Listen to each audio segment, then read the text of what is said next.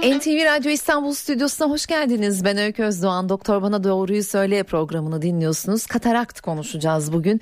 Dünya Göz Hastanesi'nden göz hastalıkları uzmanı operatör doktor Pervin Uygun stüdyomuzda. Hoş geldiniz yayınımıza. Hoş bulduk. Telefon numaramızı hatırlatacağım dinleyicilerimiz için 0212 335 47 20 335 47 20 o telefondan bize ulaşıp katarakla ilgili sorularınızı sorabilirsiniz.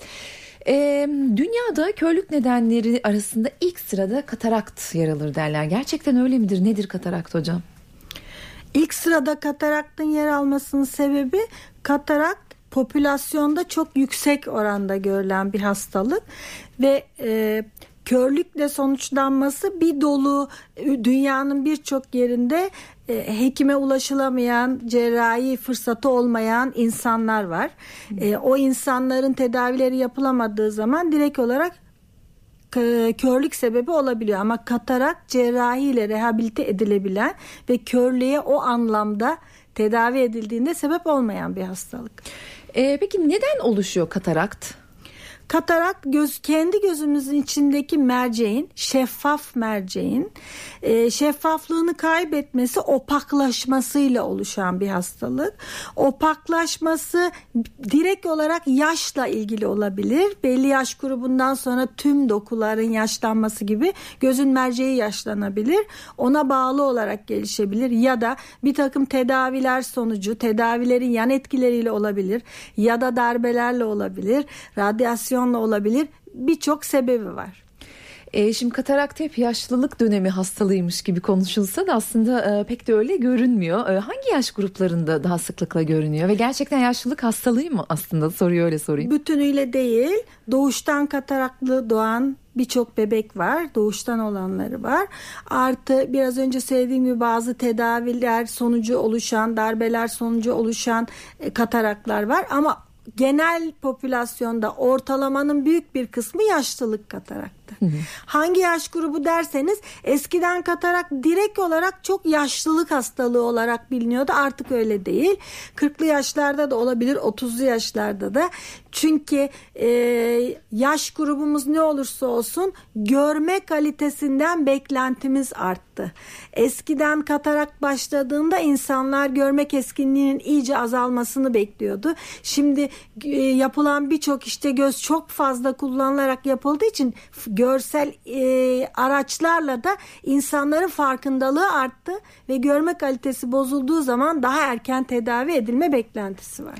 Peki telefon numaramızı hatırlatayım 0212 335 47 20 335 47 20 ne oldu telefondan bize ulaşıp katarakla ilgili sorularınızı sorabilirsiniz. E, katarakt her yıl 25 milyon kişide oluşuyormuş. Bir belirtilerini konuşabilir miyiz? Ee, bireyin fark edeceği belirtiler öncelikle renk algısında bozulma, renklerde solukluk, hmm. daha sonra uzağa az görmeye başlama, artık bazı objeleri mesela aya baktıklarında gölgeli görme, akşam araç kullanırken ya da akşam ışıklarından çok rahatsız olma şeklinde başlar. başlar. Ee, peki dinleyici soruları e, biraz fazla olacak galiba. Kulaklığınızı takabilir misiniz hocam? Almaya başlayalım hemen programın başında. Merhaba yayındasınız buyurun lütfen. Ee, iyi günler. Sayın hocama bir sorum olacaktı daha. Şimdi e, ben e, bir rahatsızlıktan dolayı pemphigus vulgaris hastalığından dolayı kortizon kullandım. Kortizondan dolayı da e, gözümde katarak oluşması, katarak oluşu sol gözümde çok, sağ gözümde az.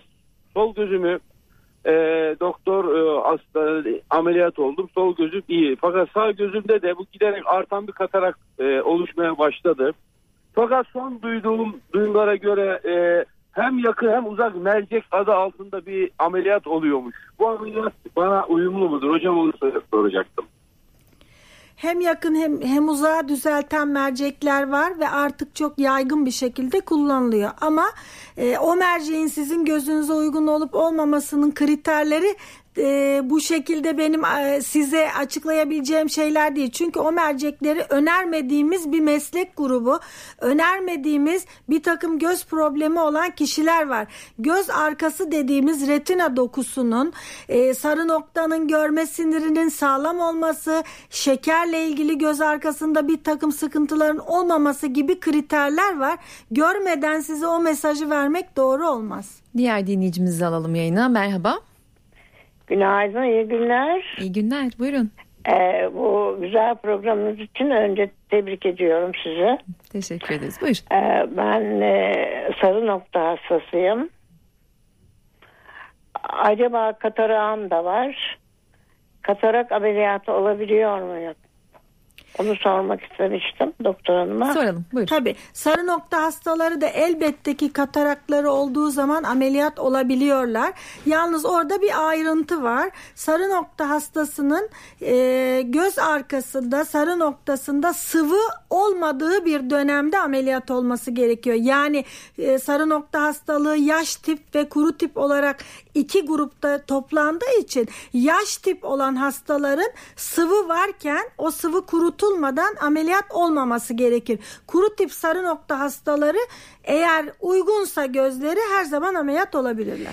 Ee, şimdi hocam sorulardan önce kataraktın belirtilerinden bahsettik. Bu belirtiler e, ne aşamaya geldiğinde hekime başvurulmalı diye soracağım ama e, program öncesindeki sohbetimizde de bu belirtilerden bağımsız kendi yaşadığınız bir deneyimi paylaştınız benimle. İsterseniz önce onu mu anlatalım? Belirtilerin hangi aşamasında doktora başvurulmalı? Şimdi benim yaşadığım problem katarakla ilgili bir problem değildi. Ben onu rutin muayenenin yani her yıl düzenli göz muayenesi olmanın olmanın önemini vurgulamak için söyledim. Öyle rahatsızlıklar var ki henüz e, hastada bir şikayet oluşturmadan tanı konabilen ve erken tanı konduğunda da mutlaka rehabilite edilebilen hastalıklar bunlar. Ben kendi gözümde rutin muayene sırasında, düzenli muayene sırasında henüz kendimde hiçbir klinik bulgu olmadan bir rahatsızlık tespit edildi ve benim kendi meslektaşlarımın hünerli elleriyle cerrahi olarak düzeltildi. Ben hiç görme kaybına uğramadan cerrahi yapan biriyim mesleğime devam edebilme şansını yakaladım. Ama ben düzenli muayene olmasaydım, bir şikayetin olmasını bekledikten sonra muayene olsam ve ameliyat olsaydım mutlaka bir iki sırada olsa görme kaybım olurdu. Düzenli muayenenin çok önemli olduğunu vurgulamak için söylüyorum. Bunu. Dolayısıyla belirtileri bekleyip belirtiler şikayet haline gelip doktora ne zaman başvurmalı sorusu aslında burada yanlış bir soru oluyor. Doğru Çünkü bir soru değil evet. Önemli olan rutin muayeneyi yapabiliyor olmak. Rutin muayene kavramı her yaş grubunda tabii ki farklı. Ortalama olarak bireylerin yılda bir kez hem vücutlarıyla ilgili diğer genel muayeneleri hem de göz muayenelerinin olmaları gerekiyor. Pediatrik çocuk yaş grubunda bu tabi biraz daha farklılık arz ediyor. Çocukları gözlerinde fark edilen bir sıkıntı varsa titreme gibi beyazlık şaşılık gibi doğduğu zaman bunlar hiçbir yoksa bir yaşındayken yine sıkıntı yoksa üç yaşındayken işte bir belli aralıklarla takip ettirmek okul çağına gelmeden mutlaka okul çağında belli aralarla takip ettirmek gerekiyor. Ee, peki katarakt halk arasında göze perde inmesi e, nedir tedavi yöntemleri? Katarağın tek tedavisi cerrahidir. Hı. Başka tedavisi yok. İlaçla tedavi etmek mümkün Hayır. değil. Ee, peki e, ne zaman ameliyata başvurulmalı kataraktta? Şimdi e, cerrahi yasal sınırlar var. Ortalama olarak görme keskinliği yüzde 40'a 30'a inen hastalar zaten mutlaka ameliyat edilmeli. Ama bu keskin bir endikasyon sınırı değil. Ha, bireyin yaptığı iş görme keskinliğinden beklentisi çok çok önemli. E, eğer araç kullanan bir bireyseniz, ameliyat yapan bir doktorsanız, devamlı sizler gibi gözüyle çalışan, mesleğini gözüyle üreten bireylerseniz iyi görme beklentiniz var. O nedenle de hastanın kendine görmesini yeterli görmediği durumlar ameliyat endikasyonudur. E, katarakt ameliyatında anestezi kullanılıyor mu? Lokal anesteziyle yapıyoruz. Bebekler hariç çocuklar genel anesteziyle. Peki geçtiğimiz dönemlerde katarakt ameliyatları sırasında yaşanan enfeksiyonlar çok konuşulmuştu bir dönem. E, dolayısıyla doğru bir ameliyat nasıl olmalı? Şimdi doğru bir ameliyat önce doğru bir ameliyat mekanının seçilmesiyle başlar. Ee, hastane mutlaka bir hastanenin çatısı altında yapılması gerekir. Ameliyathane koşullarının ameliyathane olmaya uygun, kurallara uygun olması gerekir.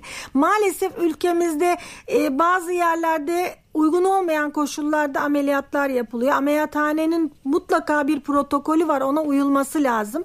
Sterilizasyon koşulları kullanılan malzemeler ve cerrahi yapan hekimin bütün bunların hepsine hakim tecrübeli bir hekim olması ve hastanın da ameliyat sonrası enfeksiyon yaşamaması için kendisi de önerilen kurallara uyması gerekir. O problemlerin yaşanmaması için. Ee, peki e, ameliyat sonrasında hastayı nasıl bir süreç bekliyor? Nelere dikkat etmesi gerekiyor? Ameliyat sonrasında e, bireylerin kendilerine önemli, önerilen damla protokolüne uyarak bir uzun yoğun damla kullandıkları bir süreç var.